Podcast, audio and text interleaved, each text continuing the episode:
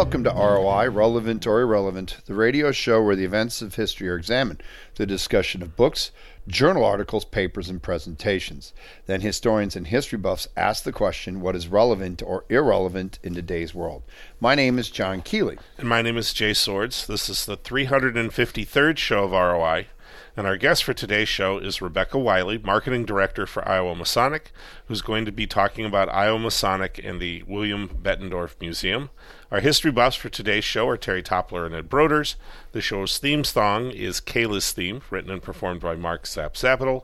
And our producer and engineer, as always, is Dave Baker. This is the opening segment of the show, which is called History is Local.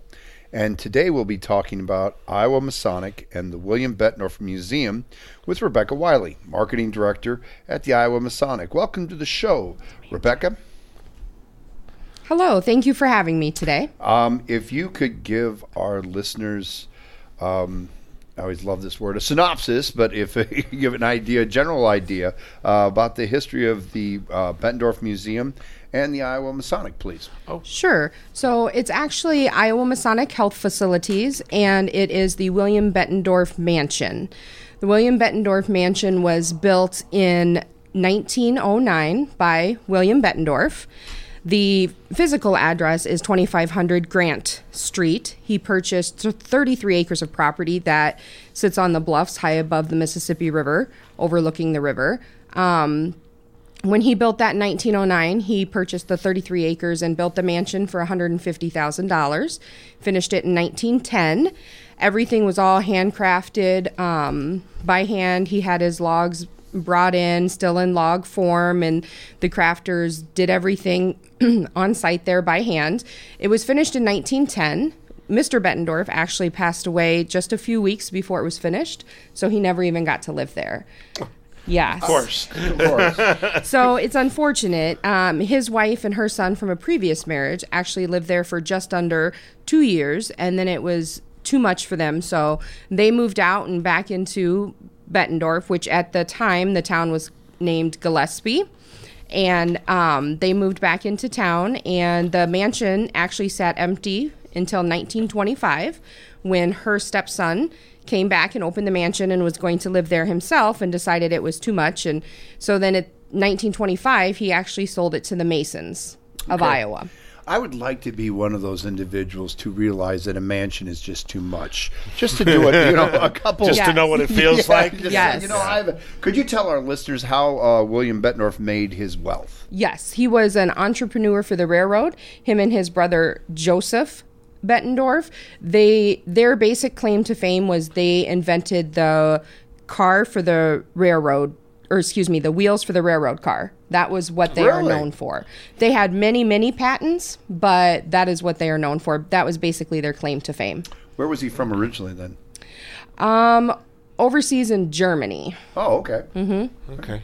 Yes. Um, so, can you tell us a little bit about what the mansion is like? Give us sort of a, a auditory walking tour?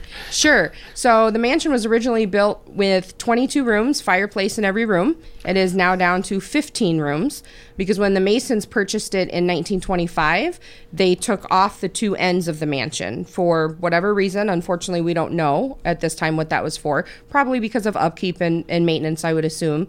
Um, the downstairs level is all currently offices, but all those offices are kept in their original condition. So we have the formal dining room, we have the formal sitting room, we have the open space where um, would be they would go to play like billiards and drink their brandy. The staircase that is in the middle of the mansion that was erected first, and the mansion was built around it. That staircase is the widest staircase in the Quad Cities. And then when you go upstairs, half of the house was to be the Bettendorf side of the house with his master bedroom and an extra couple rooms. On the other side was to be the guest side and the staff side. Every room is composed of three rooms. Upstairs, you have a sitting room, a sleeping room, and a full bathroom. So there's full bathrooms in every room. Each bathroom has a tub that is over half a ton, oh. an oh. original, an original sink, and stool. Wow. Do we have a uh, do we have a third floor like a ballroom or something Yes. along those lines? Yes, I'm glad you asked about that. So that is in the attic, which is a full attic that is the length and the width of the mansion, all concrete, and the rafters are still exposed. And um, the reason that it's all concrete is because when he had it built, that was to where his ballroom was to be. So the concrete would keep it quiet for the second floor and the main floor. So on the third floor, you got a massive slab of concrete to keep the people quiet, Quiet. from partying.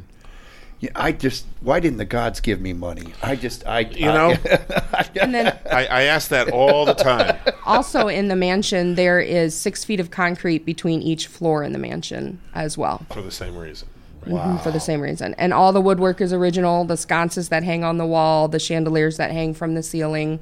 Oh, I'm going to ask you, and, and if you- you can't answer it, I totally get it. Um, what was the value of the Bettendorf family when they decided to build this little shack that they thought would show a person or two in it? I mean, um, and were they under the category of, let's say, I'm not saying robber barons, which I think is overused, but were they financially that steep? I mean, it sounds like it's just money that I you can't anybody can imagine at that time. Yes. Um, it would be comparable to millions today. Um, I don't know exactly what Right. what the family was worth at the time. I know that after he passed away, the Bettendorf family took very good care of his wife Elizabeth Staby. Um, she was very involved with the family still, and her son. And then his brother continued the railroad business, which was Joseph Mansion, and his mansion is what is Rivermont Collegiate now. Really? Yes. Okay. Okay. Yes. Um, so did we? Do we have a basement? Do we have laundry services and all those sorts of things? So in the mansion itself, there is a basement um, that currently houses older stuff and a few records because adjacent to the mansion is Iowa Masonic Health Facilities, which Sure. is the nursing home, Right. which was originally built in 1927 as a sanitarium for Masons and their wives, and then in the 1970s switched to the nursing home. And it's been the nursing center ever since. But there is, for 25 plus years, there has been no Masonic affiliation required. Okay. So basically, we have 22 acres of campus that overlook the Mississippi. We have independent living. We have the nursing center that has a secured memory unit. And then we also have the mansion that sits up there. Okay. So back to the grounds then. I'm assuming that because Mr. Bettendorf had money that was there a stable or you know for for animals and of course the cars are coming on the scene Yep. uh, where are they on the proximity or are they probably level now are they still there So their level and what stands in their place is the current garage that we have for the facility now. Okay. Our director of maintenance, he lives on grounds, and so his garage is um, nicely equipped for the mansion and the nursing center. Okay. And that is on the north side of the property. So we still own the Masons still own the 22 acres of property. okay Do we have any sense of how many servants were employed full time? So you know, how big are the servants' quarters? How many people were in a in a room? Because I've looked at a number of of mansions, and and you know, you could have anywhere from three to four people, servants in a room, sharing a, a sink or whatever it was, and so forth. So do we have any sense of that, or is that lost? Unfortunately, that was lost. I don't know how many servants he actually employed. I do know that the local historian that we partner with at one time had told me that in 1910 it cost about a thousand dollars a day back then to employ the servants to keep up the grounds Right. and take care of the family. Right. Jeez uh, Again, John, you're you're having that conversation about money. well you know i mean i'm sure it's love and caring that brought all Right. this about wow so we this we have about a minute and a half, so we can. I'll throw this question out, and, and if we can't finish it, we'll pick it up. Um, when the family walked away, when they when they kind of left it, did they leave china and furniture and all of those kinds of things there? And have they stayed, or at over the years have did the the Masonics simply auction them off or get rid of them because they were getting old? How much of that is still around? What I was told was there are, that we know for sure, there are four pieces of furniture on the second level on the south side of the mansion that were Mr. Bettendorf's. Only four pieces. One of them is a bench, two of them are a chair, and then there's a small chair with a music box that is built in underneath that still works when you turn the turn the key. Really? Yes, That's cool. And the craftsmanship on that is um, an Austria accent. And those are the only four pieces that we know for sure were his. The rest have been donations from over the years that have, are replicas of the time period of the 1920s. Okay. All right. Well, we have a lot more to talk about, so please stay tuned for the next segment of our show. This is ROI on KALA St. Ambrose University 106.1 FM.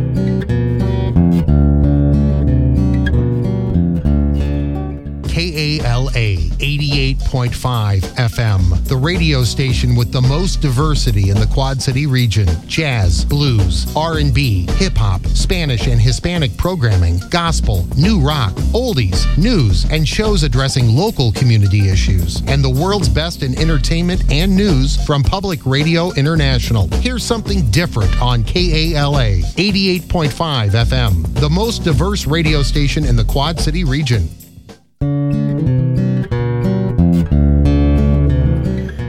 Welcome back to ROI, Relevant or Irrelevant, the radio show where events of history are examined through the discussion of books, journal articles, papers, and presentations.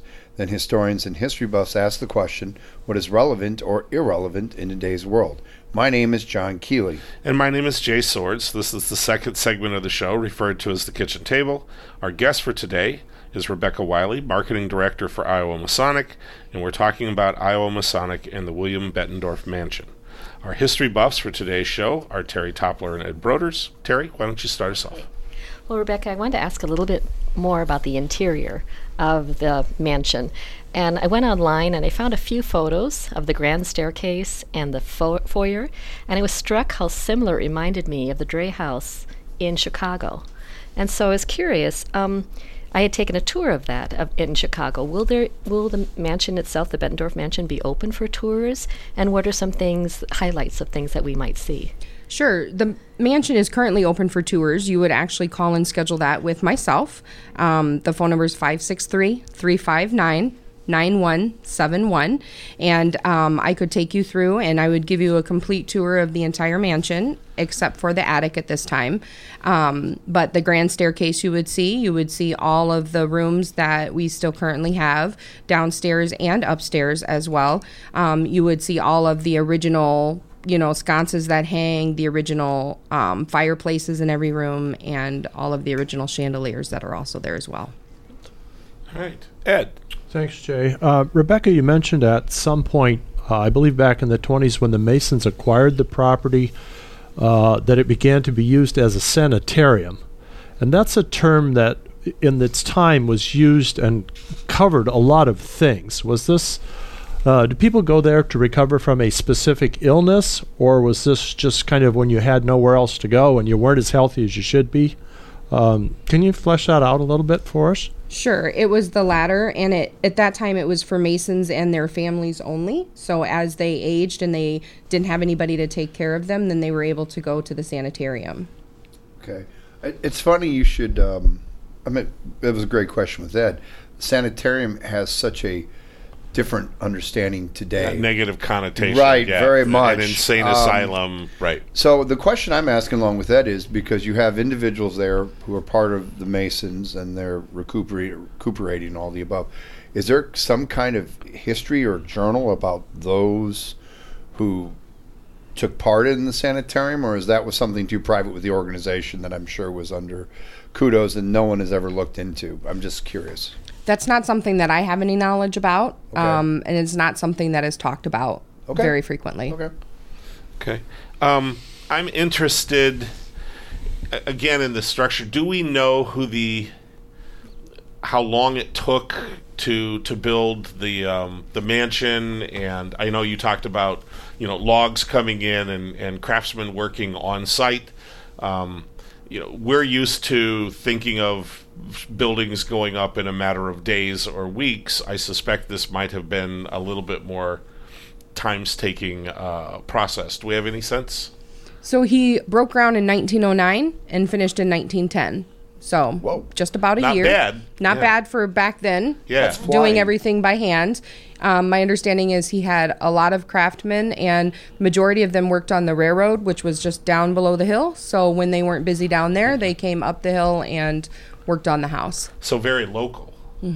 Yes. Um, maybe I missed it somewhere. Do we do we know who the architect is and, and what he'd done be prior? Because I can't imagine this is anybody's first project. Up until about mm, almost a year ago, we did not know who the architect was. I had never heard the name mentioned, and I had two women come through, and they turned out to be the granddaughters of the architect. The architect is Charles R. Spink, S P I N K. I'm not sure what else he has done because I have not looked him up. Okay. That's interesting. So you said that you had a, a historian who's working on that. It would be, you know, fascinating to know how that process works. Is that somebody that's employed by the Masonic, by Masonic Iowa? Is it somebody that, that you're tapping into through the, I don't know, Davenport Historical Society? How, how did that happen?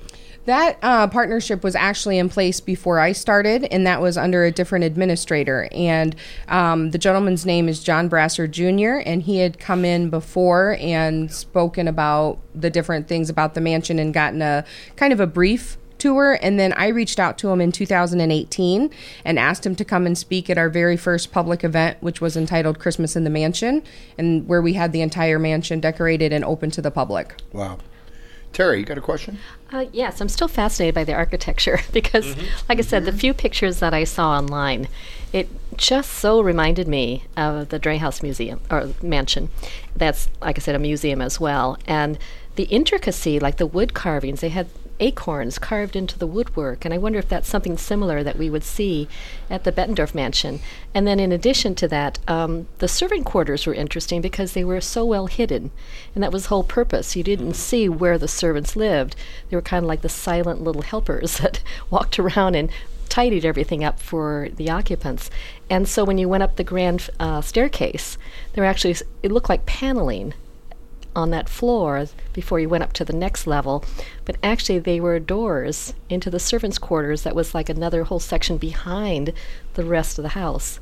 So I'm curious if you found any evidence of that, or perhaps they were in those wings that were demolished.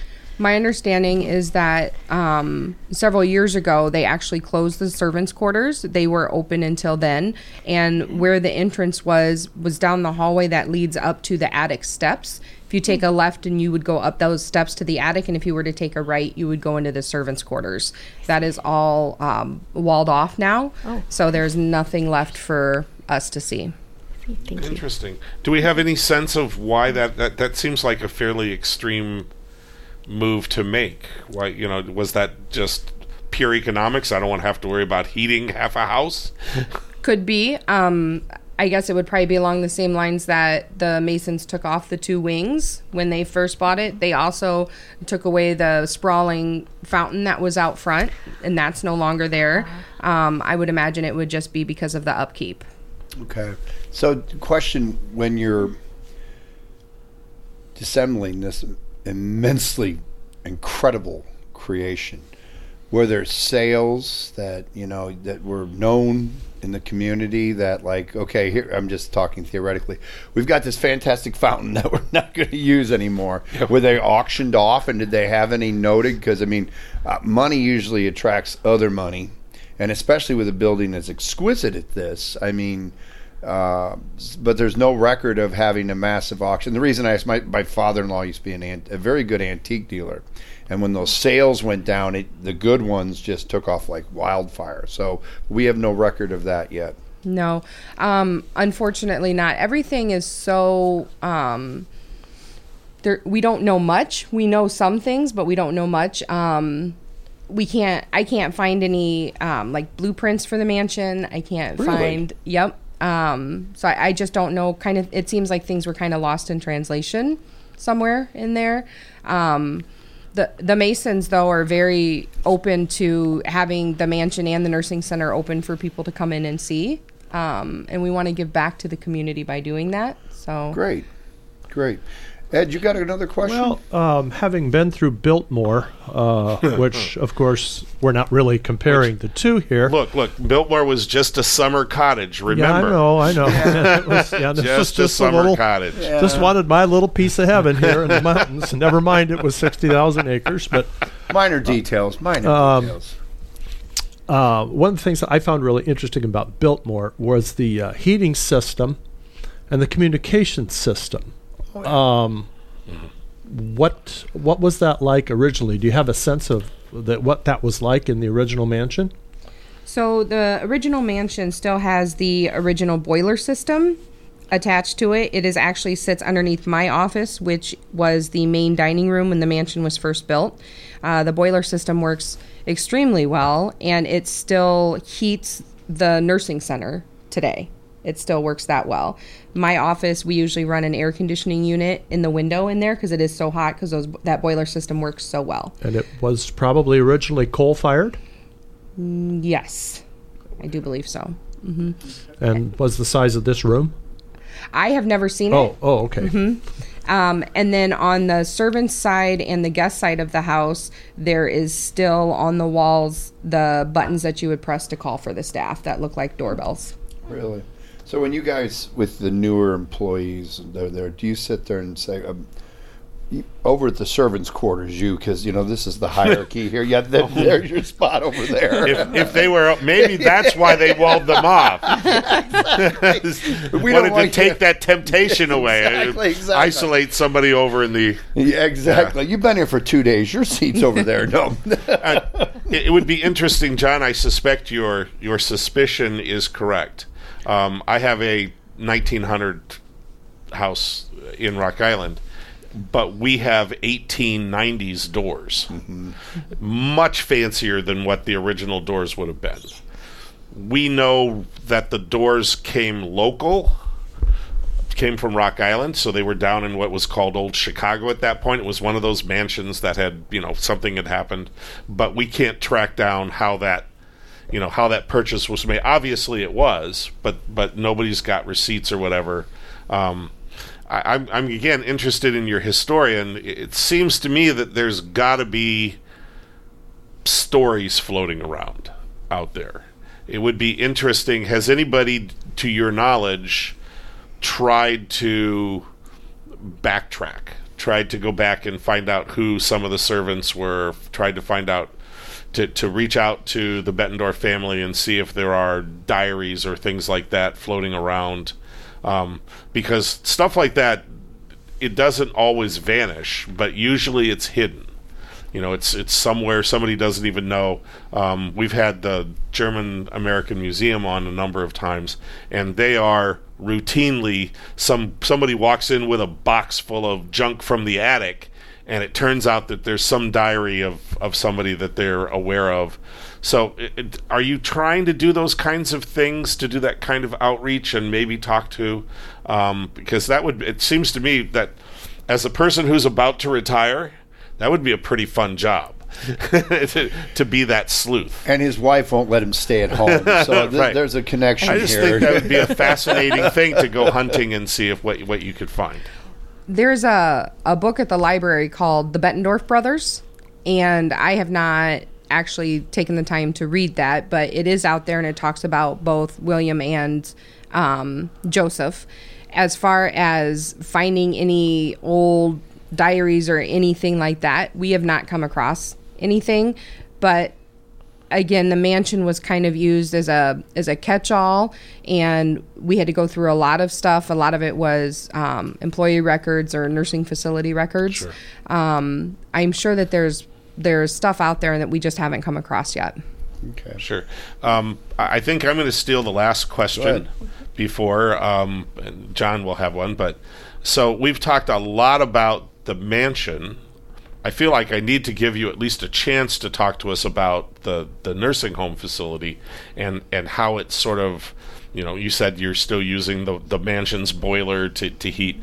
Can you just give us about a minute and a half and talk us through how many people you have, what kinds of facilities you're offering, those And kinds of things? ties into the question: Why is it relevant in today's world? Sure it so does. you can do that and explain to our view- listeners why it's relevant. Absolutely. Iowa Masonic Health Facilities is a nursing center that is comprised of 79 beds. Those 79 beds are what we call dually certified, meaning they accept Medicare payment and Medicaid payment. So you can come in and be doing short term skilled nursing therapy there. Like, let's say you had a surgery, you're rehabbing to get better to go back home. Or you can be someone who comes in and lives with us long term because you're not able to live on your own or your family's not able to take care of you and you need that 24 7 nursing oversight. You can be paying privately and then once you exhaust all of your assets and you flip over to what we call Medicaid, people used to call that Title 19, same thing. Um, you still stay in the same room that you were in. You still um, have everything that you had before because all of our beds are dually certified. A lot of nursing facilities in the area, not all of their beds are dually certified. So if you were in there and you were paying privately and you ran out of your assets, they would physically move you from one wing to another, To another wing. wing. Yes. That's the one of the great things about Iowa Masonic is that we are smaller, so we were able to duly certify each bed so that we could take advantage of that for all of our residents.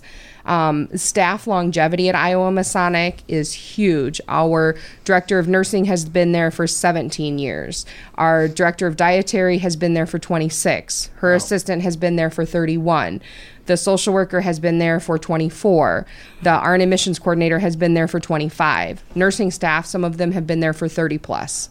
So Iowa Masonic is a wonderful, wonderful family-like atmosphere to work, and we really just pride ourselves on the care that we are known for in the community. When I took this position, one of my jobs was to educate the community about Iowa Masonic and the mansion because not a lot was known. Um, and I think that we've done really well with that. And now in the community, um, people know exactly what we are and the type of care that we give. All right.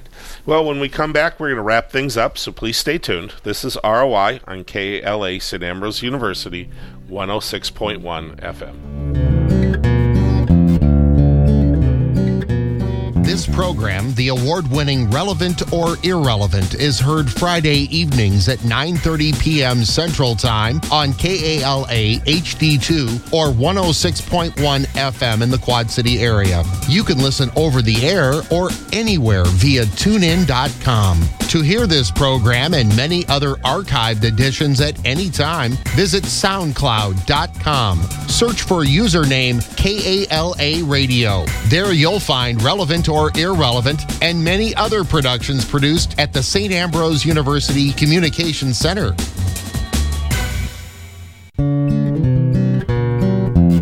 This concludes the 353rd show of ROI, Relevant or Irrelevant. Our producer and engineer is Dave Baker. Our program manager is Rick Sweet, and the theme song for our show is titled Kayla's Theme, which was written and performed by Mark Zap Zaptel. My name is John Keeley. And my name is Jay Swords. We'd like to thank our guest, Rebecca Wiley, Marketing Director for Iowa Masonic, who talked to us about Iowa Masonic and the William Bettendorf Mansion. The history buffs for today's show were Terry Toppler and Ed Broders. This is ROI, relevant or irrelevant, on KALA. The views expressed on this show are not necessarily those of St. Ambrose University or KALA. We would like to wish all our listeners to experience the great Basotho proverb, Khotso Pula Nala, peace, rain, and prosperity. And remember, historians are horrible fortune tellers. Good night.